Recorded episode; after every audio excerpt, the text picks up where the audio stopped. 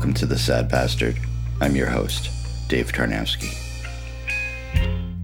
So, remember last week when I said my new antipsychotic was making it difficult for me to take a shit? Well, I started taking fiber and eating a ton of prunes to counteract the constipation. And now I can't stop shitting. Not to mention farting, like constantly. Brought to you by Prunes. Can't stop, won't stop, because you don't have a choice. Jesus, Prunes, Metamucil. The show is now called The Old Sad Bastard. But honestly, I'd rather have to shit a lot or not be able to than be unable to do anything other than cry and take depression naps and think about jumping off my roof. It's only a five story drop though, and I don't think that would kill me. Most buildings in DC, where I live, are short because of the Height of Buildings Act passed back in 1910. Not because no buildings can be taller than the Capitol building, which is what everybody says. So I'd have to go somewhere else if I really wanted to jump. But honestly, I don't want to die in DC. I don't even really want to live here. Think I'd jump into the Grand Canyon if I were to do it. Have you ever been there? I went with my ex back in 2015, and it was and still is literally the most majestic thing I have ever seen in my life. The morning we went it was cloudy and raining, and everyone was worried it was going to be a bad day to see anything. Clouds literally filled the canyon when we got there, like that fluff of cotton stuck inside a pill bottle when you first open it. But within an hour or so, the clouds began to rise. It was like a huge white curtain lifting to reveal the singular, most beautiful sight imaginable. I can't imagine heaven looking better. It's all browns and reds and greens and just gigantic. I mean, I know it's called the Grand Canyon for a reason, but it's like you can't fathom the size unless you see it and it feels like it's going to swallow you when you get close to it. And one day maybe I'll let it. That's a place I'd like to die. But currently, I don't want to die. On the contrary, I want to live. I have things to do. I have a purpose. I have hope. And I have my daily regimen of psych meds to keep me stable. So, yay. This newest one, Abilify, makes me a bit manic on top of making it hard to shit.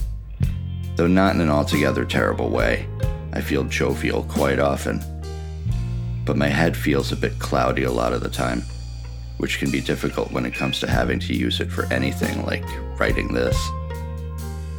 But I'm trying not to bug my doctor every two weeks to try something different. I need to see this one through and hope that the side effects aren't long lasting. The trial and error of psych meds is a bit maddening. Not only is it possible or probable for one med to tone down my mania, but deepen my depression, or vice versa, the side effects can be terrible. Or a medication could just feel like it's working great and then suddenly everything goes wrong. I'm definitely a bit on the erratic side at the moment and I can't quite tell if it's increasing my mania like Wellbutrin had done back in August. When I reached out that time, I couldn't tell if I was severely depressed or just stuck in a long bout of grief over the loss of my marriage, my wife, my best friend, the life I had known for seven years, or both. All I knew was I needed something and I didn't want to go back to self medicating with booze or weed. When you suffer from depression, grief on top of it can make it hard to tell which one is running the show. And the two of them together are formidable foes. Even though I'm feeling like I'm very much on the path to recovery, I know I'm still going through the grieving process and will be for a long time to come. It's the little things that get me the things I just put out of my mind until someone or something reminds me. Someone submitted something in the Q&As on Instagram recently that triggered me. Broke up with my boyfriend, and it's the last night in our place. So fucking hurt and sad. This shit's so hard. And I couldn't help but immediately think back to the very last night I spent in the apartment I had shared with my ex. She and I had decided to split up about a week prior, and I was looking for a new apartment for myself. Things were amicable, sweet even. We still slept in the same bed. We still treated each other with the love and affection that had been a hallmark of our relationship. We joked with each other. I always love to make her laugh, and she can be a very funny person. We held hands while watching TV, even. It was confusing as hell, and it made me want to change my mind so many times but I just knew I couldn't. After all, it wasn't only my decision. And then suddenly, whatever tiny grain of hope I had was obliterated. We had been holding hands, literally, right up until the show we were watching that night ended. And then she got up and left the room. We were going to go to bed. And then she came back into the room, a totally different person. All of the love was gone from her face. She asked me some questions about things that I had confessed I had done, which were part of why our relationship ended. And then she told me we were done, and I wasn't sleeping in her bed that night. And the next day, as I expected, she told me I had to leave. But that last night, that was something I hadn't thought of in a while until reading that submission. And even though I've been doing great with the whole moving on thing, those old feelings came rushing back. My eyes stung, and I heard my voice catch as I recorded my response. And I thought for sure I'd break down after I finished talking and the camera was turned off, but I didn't. Instead, I just sat there with the feeling.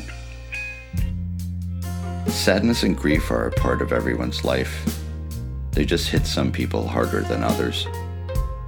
I have to remind myself that my medications are not going to remove all of the symptoms of bipolar disorder from my life. They will just help manage them. And sadness will never be removed from my life. Happiness is still a fleeting thing and always will be. Suffering will be there until I die. These things are true for everyone. I will still have my bad days, my low nights, my manic mornings. And I will have to deal with them as they come. But I'm learning to understand myself more through this process. I'm learning to forgive myself more, to remember that I'm human and have flaws. My ever insightful new friend Sierra wrote to me the other day asking, how can I learn to trust myself with a non judgmental mind? Much easier to blame others, especially where it's due. But when you're at fault and are beginning to understand better how you function as a person, what are the best ways to monitor yourself, to understand yourself, to hold yourself accountable for your actions? The first step to being a better version of yourself is self awareness recognizing your faults, owning up to your mistakes. These things naturally come with that. What doesn't is self forgiveness. That takes a long time to come.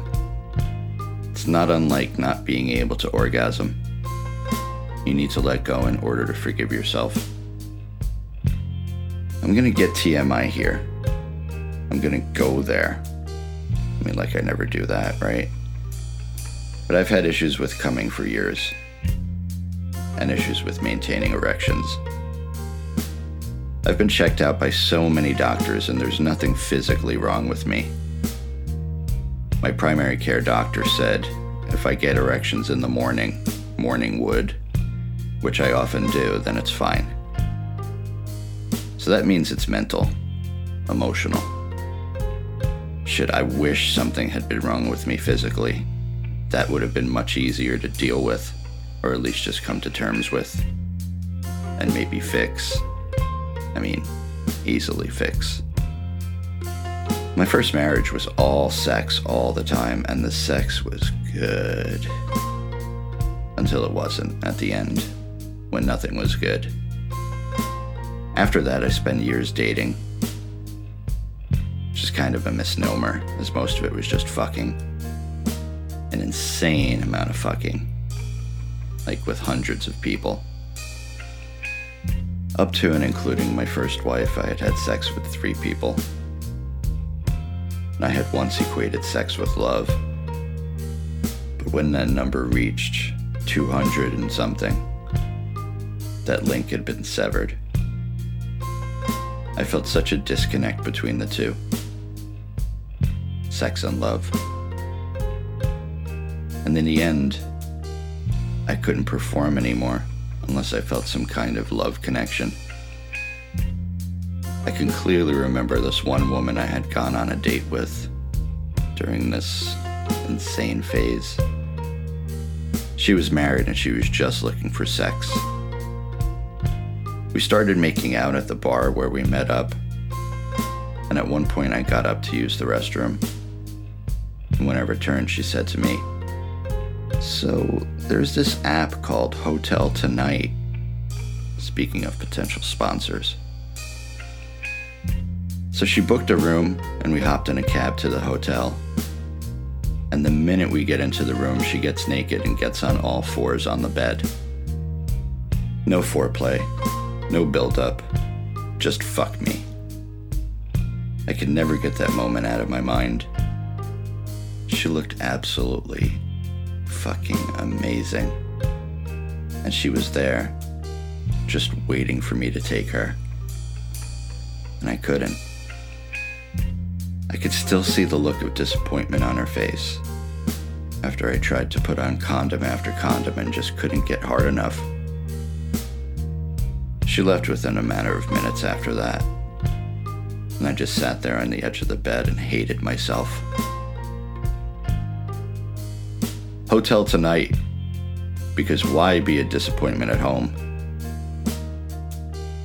Hotel tonight, hey, at least there's room service.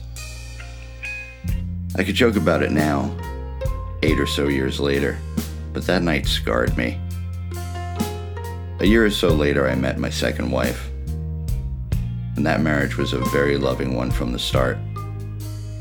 But I still had the same problem staying hard and ejaculating. She was extremely understanding for years, but now that it's over, I'm terrified of the thought of actually being with another person. I can and do enjoy fantasies with people. But COVID is almost like the perfect excuse to keep anything from happening in real life. With myself, I can let go, but with another person, it's quite difficult.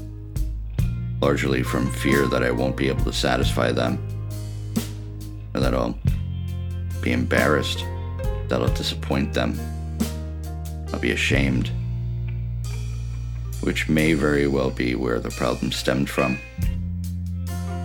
I had identified myself with being a great lover for years, from my first marriage through the first few years after that. But when I started having problems, that picture of myself in my head was shattered.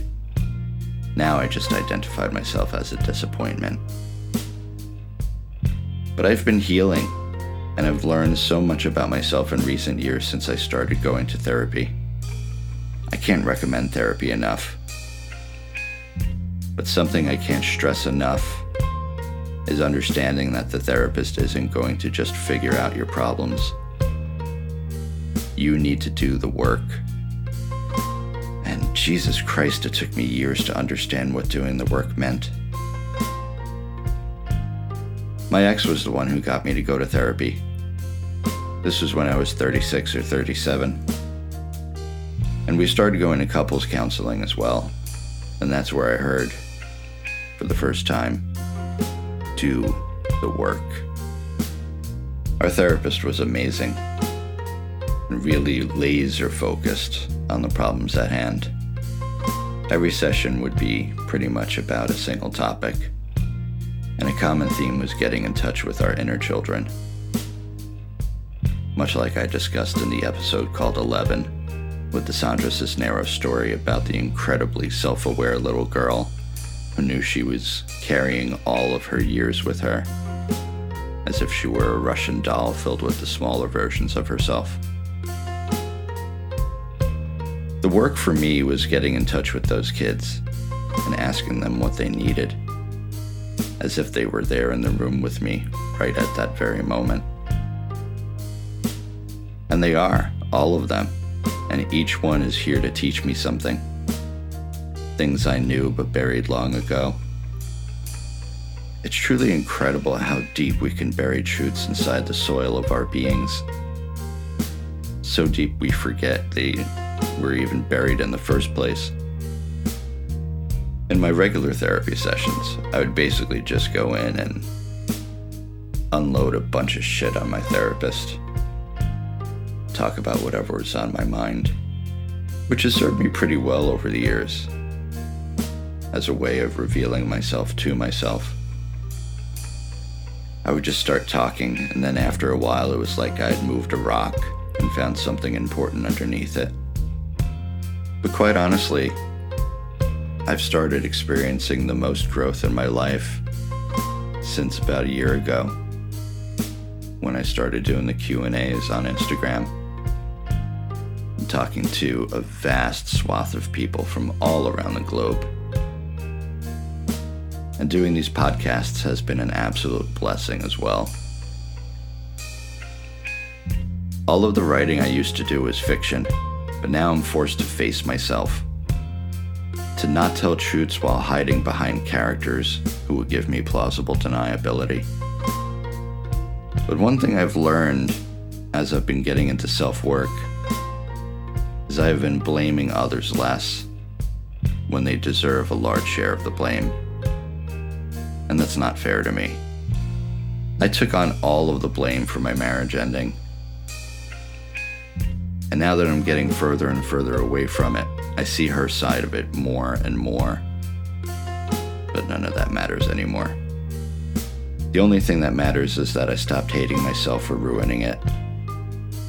And so, Sierra, the best way to monitor yourself, to understand yourself, and to hold yourself accountable for your actions, as you put it, is with self compassion. It's very easy to hate yourself for things you've done Shame is one of the strongest traps we can hold ourselves in. I don't want to get too deep into what happened between my ex and I, out of respect for her. But one of the things on my end was I cheated. It was all virtual, of course. I was seeking validation, connection, comfort. I was looking for something I hadn't felt in years. That feeling of being a great lover.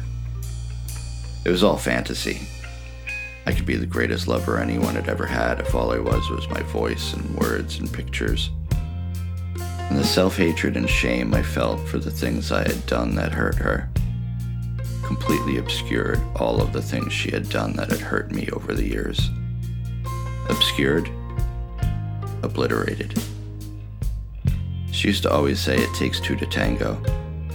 Quite often, we were both left without a dance partner. They say hindsight is 2020. But the truth is we see these things all along and turn a blind eye to them. Just as it took time and space to start to heal and move on, it took all that to see through the bullshit and the lies I told myself and start forgiving myself.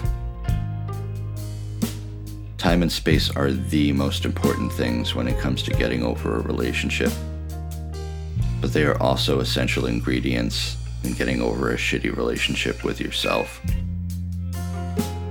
Guilt is a huge part of self hatred and a killer of a non judgmental mind.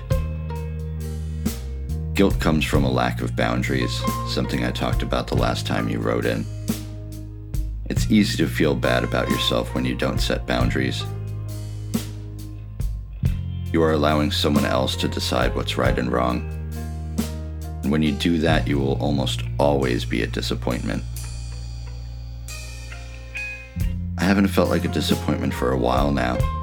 I feel powerful. I feel like I'm exactly where I'm supposed to be, doing what I'm meant to be. I own up to my past mistakes and learn and grow from them. But I also hold myself with love. You can't undo anything, but you can grow and change and move forward and be better. But you can't grow and change without holding yourself accountable for all of the things that you wish you could undo. Because just as it takes two to tango in a relationship, or more depending on the relationship, it also takes all parties involved to own up to the parts they've played in the way things played out.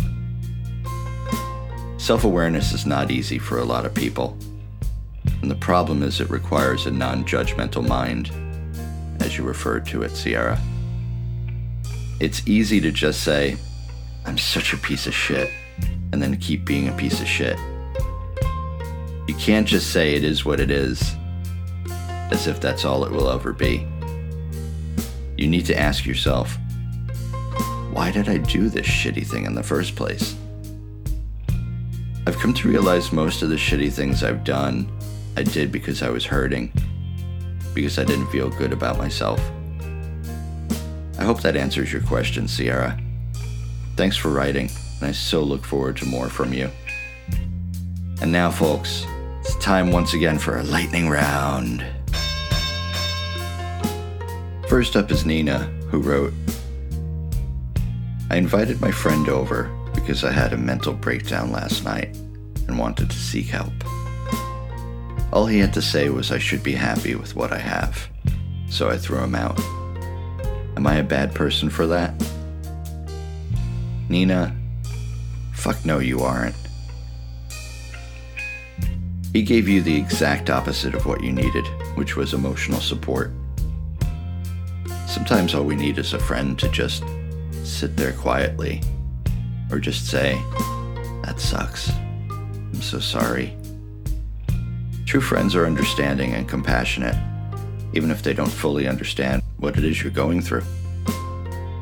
And some simply won't. I mean, sometimes we just need to talk things out with the people we love and trust, and to feel like we're safe and not going to be judged and he failed. You stood up for yourself. Keep doing that. And speaking of friends, Joe wrote in wanting to leave a friendship of almost a decade with someone who's been really shitty, but I don't know how. Joe, you just need to be honest with them. A lot of times people don't even realize they're being shitty. They get so wrapped up in their heads that they can't see themselves. This makes me think about my old friend Rich. We had been friends for many years. But after my first marriage ended, things went completely sour. He had just married his second wife right before I moved back to New York from Chicago, where I'd been living with my first wife for seven years. Everything was super fresh for me, the pain unbearable, and unlike this time around with my second wife, I was drinking and I was drinking a ton. Now, these are not excuses for my bad behavior, just facts. But instead of being understanding and compassionate with me, he was an absolute asshole. He said I was an embarrassment to him, that I made his other friends uncomfortable. But I'm pretty sure it really was was I made his new wife uncomfortable. And hell, looking back, I get it. I was uncomfortable with myself but the fucker had zero compassion for me. So, as hard as it was, after a few months, I sent him a long message on Facebook, I think, which was all fresh and new back in 2009. And I broke it off with him. Joe, you need to look out for yourself. That's the bottom line. No one is going to be your advocate. Everyone has their own shit going on, and that shit can make them shitty people. Continuing the friend theme, Caleb wrote In love with my best friend, don't think she loves me back. Okay, I get so many of these, and I always answer in the same way keep your best friend. It's the easiest thing to fall in love with your best friend. They care about you, but it's a platonic love. Life is not like the movies. 99,999 fucking times out of 100,000 times. You will not only not get what you think you want, but you will lose your friend in the process because they trusted you to be their friend, their confidant. And that trust is a beautiful thing. Closeness is a beautiful thing. Friends are a beautiful thing. Don't ruin it by trying to make it something it's not. And for more on the love front, Tosh wrote in Love of my life, who is no longer in love with me, has moved on. Just gets harder as time goes on. Tosh, you need to hold on. Grief is a bumpy ride, and it does not go away on your own terms. But in my opinion, there's no such thing as one love of your life, but multiple loves of your life. They were the love of your life at that moment. I've had three loves of my life so far, all of them completely unique, completely different from each other, with the exception that they were very ambitious. I got over the first two, and I'm working on getting over the most recent one and I'm doing a damn fine job after four months, if I may say so myself. You need to allow yourself time to grieve, time to sit with yourself, and to understand yourself, to get to know who you are as an individual now without being, at least in part, defined by someone else. And here's another relationship question, and one I'm very intrigued by. Eric wrote, being in a relationship with someone with the same bipolar issues as me is exhausting. I feel like I'd be a burden if I dated anyone who wasn't bipolar, or they wouldn't be able to understand. Eric, I always say I wish I knew how long I've been bipolar. I was officially diagnosed this past April. And when I started reading up on the symptoms, it was like reading an owner's manual to my mind I always felt unworthy of my ex. Hell, all of my exes now that I think of it. But I also felt like I was selling myself short. I wanted their love and I wanted them to leave me alone. When I think about it, I should have known I was bipolar all along. My first therapist used to always refer to my duality that I always had these opposing sides that were at work at the same exact time. And I wish I had thought of getting diagnosed back then. It could have saved my marriage. Then again, probably not. Because the choices we make are always either or. If I choose this, I have to give up that. And living with bipolar, with all of its different symptoms, is like being a whole bunch of different people depending on the moment. There's the manic mood, which includes feeling great. I know, terrible, right? But the euphoria can truly be frightening. Sometimes I feel like I'm absolutely losing my mind when I'm in this hypomanic state, and I don't have any control. And that's where impulsivity and reckless behavior, two other symptoms, come in. For instance, I always buy way more than I can afford which used to put a strain on my marriage. Or I would do other things that would absolutely hurt her if she knew, and hide them from her. One of them, flirting with other women, sexting with other women, ties directly to reckless behavior and impulsivity. But also another symptom excessive libido. Now, as I mentioned earlier when I was responding to Sierra, Sex has been a tricky thing for me for years. But my dalliances have all been virtual and always more of a mental thing for me. I used to be able to get women off physically, but now I do it with my words and my voice. And that's not to say I don't like that. These symptoms are exactly that symptoms. But like being in an absolutely great mood when I'm in a hypomanic state, they aren't all completely unenjoyable. That is until you get to the other side of the spectrum depression, anxiety, anger, hostility, irritability, distractibility, disorganization, inattentiveness. The moments when sex is the last thing on my mind, let alone doing anything else. That all being said, Eric, I have no idea how being with another bipolar person would be. I mean, I think we would intrinsically understand each other more, but there would have to be some kind of agreements. More of like an open relationship to make things work. Because it's not like we'd be in sync with our symptoms. There would surely be moments when I'd be feeling great and say, want sex, and they would be depressed and not care about anything. To be sure, I am not an easy person to live with, so I can't imagine what it would be like living with another me. I wish you a lot of luck. Speaking of mental health, Paula wrote in Any advice on how to start therapy and get diagnosed? Yes, Paula. Just do it. Now, therapy and getting diagnosed are two different things. A therapist is someone you go to every week or so and talk through your issues.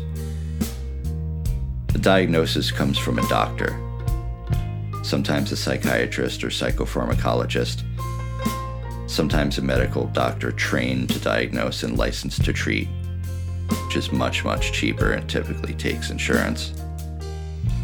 Now, typically, the three of you work as a team Therapists are trained to understand different mental health conditions or disorders, and it's important to look for the right one for you.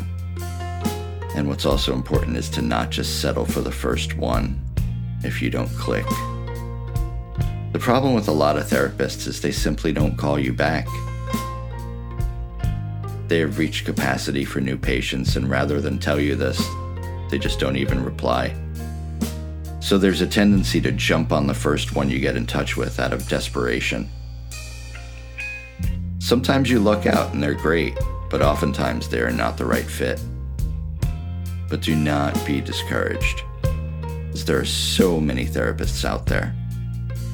Hopefully, this is true everywhere, but at least here in the United States it is. At least in the liberal cities I've lived in. I wish you lots of luck. Next up is Arturo, who wrote I hate my job and feel like I'm wasting my life away by not doing what I like. Me too, my friend, me too. But it's means to an end. It pays me, it provides insurance. It makes me want to do more with my life. I'm working to get out of it, though, to work for myself, to take these things I've been doing and make a career out of them and doing other things related and unrelated along the way. You need to find something you like doing and do the hell out of it as much as you can every single day.